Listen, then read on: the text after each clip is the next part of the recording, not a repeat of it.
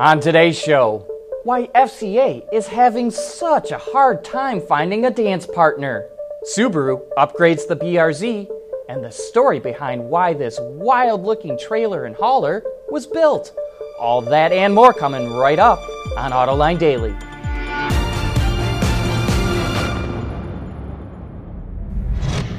This is Autoline Daily for May 27th of 2016. Global car sales for automakers continue to remain strong. Wards reports the industry sold 7.5 million vehicles worldwide in April, which is nearly a 5% increase compared to last year. In North America, sales were up 5%, hitting nearly 2 million units. European sales hit 1.7 million vehicles, which is a strong 7% gain. In Asia, sales totaled 3.5 million units, a 6% increase, but car sales in South America continue to remain weak. Economic woes in that region dropped sales by 17% last month. Through the first four months of the year, automakers have sold over 30 million vehicles, which is a 3% increase compared to last year. At the New York Auto Show, Toyota showed off an updated version of the Scion FRS, now called the Toyota 86. And now its Subaru twin, the BRZ, is following suit. The same suspension, chassis, and engine improvements have been made to the BRZ. The front bumper cover has been redesigned for a widened appearance and positioned lower for improved aerodynamics, control, and stability.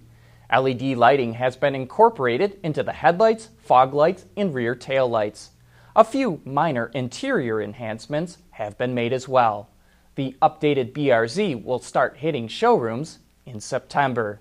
And speaking of updated models, Ford just introduced the new plug in hybrid version of the Ford Fusion. Officially called the Fusion Energi, the 2017 model now boasts a total range of 610 miles with a full tank of gasoline and battery charge, and that's 60 miles more than the outgoing model. Its all electric range is 21 miles. Ford has big plans for battery powered cars. By the end of the decade, 40% of Ford's global lineup will be electrified. And still to come, the story behind this unique trailer and hauler combination. AutoLine Daily is brought to you by Bridgestone Tires, your journey, our passion. Dow Automotive Systems, advanced materials that deliver better results, and by Lear, a global leader in automotive seating and electrical systems.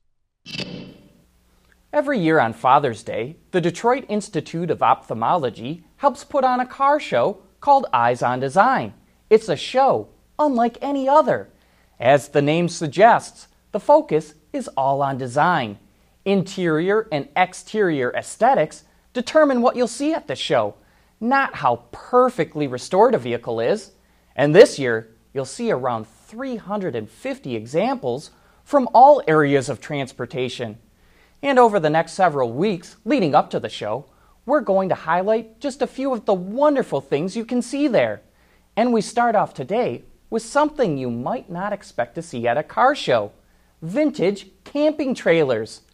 I'm sure most minds go right to Airstream, of course, there'll be a few, like this 1938 example, that's a little unique in that it still has most of its original interior, and the first owner even had it fitted with pop out windows because his wife was claustrophobic. But the real gem of the show has got to be this trailer and hauler combination. The trailer is a 1936 Curtiss Aero car, which was designed by aviation pioneer Glenn Curtiss and it's very similar to a double wing airplane. There's very little framework, and it's held together by wires that are pulled taut with turnbuckles. It was originally towed by a 1936 Plymouth Coupe, but that soon proved to be inadequate. So in 1938, the family that purchased the trailer commissioned International to build something more robust. This, truly one of a kind International, is what came of that. It's a three quarter ton truck with a 233 engine and dual rear wheels. The current owner says it works fantastically and is able to drive it at speeds of 55 miles per hour with no problems. If you'd like to learn more about this tow vehicle and trailer setup, We'll have a video up later today on our website and on our YouTube channel. But if you're interested in seeing it in person, the Eyes on Design Car Show is on Father's Day, June 19th, at the Henry Ford Mansion in Grosse Pointe, Michigan. It's 25 bucks to get in, and the money helps fund the DIO's research, education, and support group programs for the visually impaired. So, will FCA ever find a partner? We'll have more about that right after this. Lear Connexus is the new application suite in vehicle connectivity designed to deliver over the air software updates and more from Lear Corporation's e systems, leaders in power and data management. It's no secret that FCA CEO Sergio Marchionne wants to find another automaker to partner up with, but so far, haven't been any takers. On Autoline this week, we're joined by John Murphy, the auto analyst at Bank of America Merrill Lynch. And in the following clip, he shares why other automakers are hesitant to form a partnership you know, it, it's it's a tough dance, um, especially when you're looking at a six billion dollar or six billion euro um, net debt position to get somebody to, to dance with you. It's a, you know, it's it's a tough time to find a partner with that.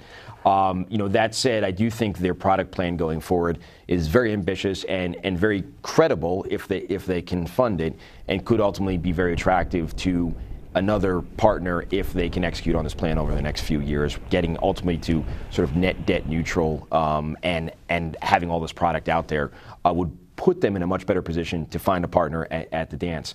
Uh, you know, that said, they're going to go through a, a tough time over the next few years of balancing, fixing the balance sheet, and investing in all this great product and it's going to be kind of hard for them to do to do both. And there's going to be a balancing act on both sides of the equation um, that I think they'll probably do a pretty good job of. They've done a masterful job of, of working through some very tough situations over the, la- over the last few years. So we'll see where they go. But I think when you look at this, it is the company uh, that investors highlight as, as the riskiest uh, in, in the industry because of its current you know, balance sheet position and the need to reinvest in the product both of which the company fully recognizes. But I also think so do all the dance partners, so that's why they haven't stepped up uh, to ask them to dance yet.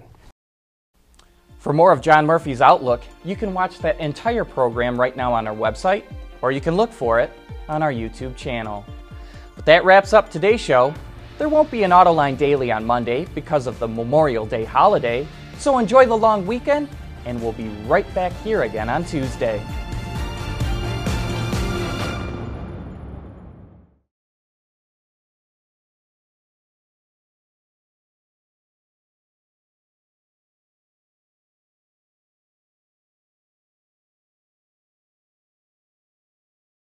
Wards is the industry leader for news, data, and analysis. That's why companies across the globe subscribe to our premium service, maybe even your own.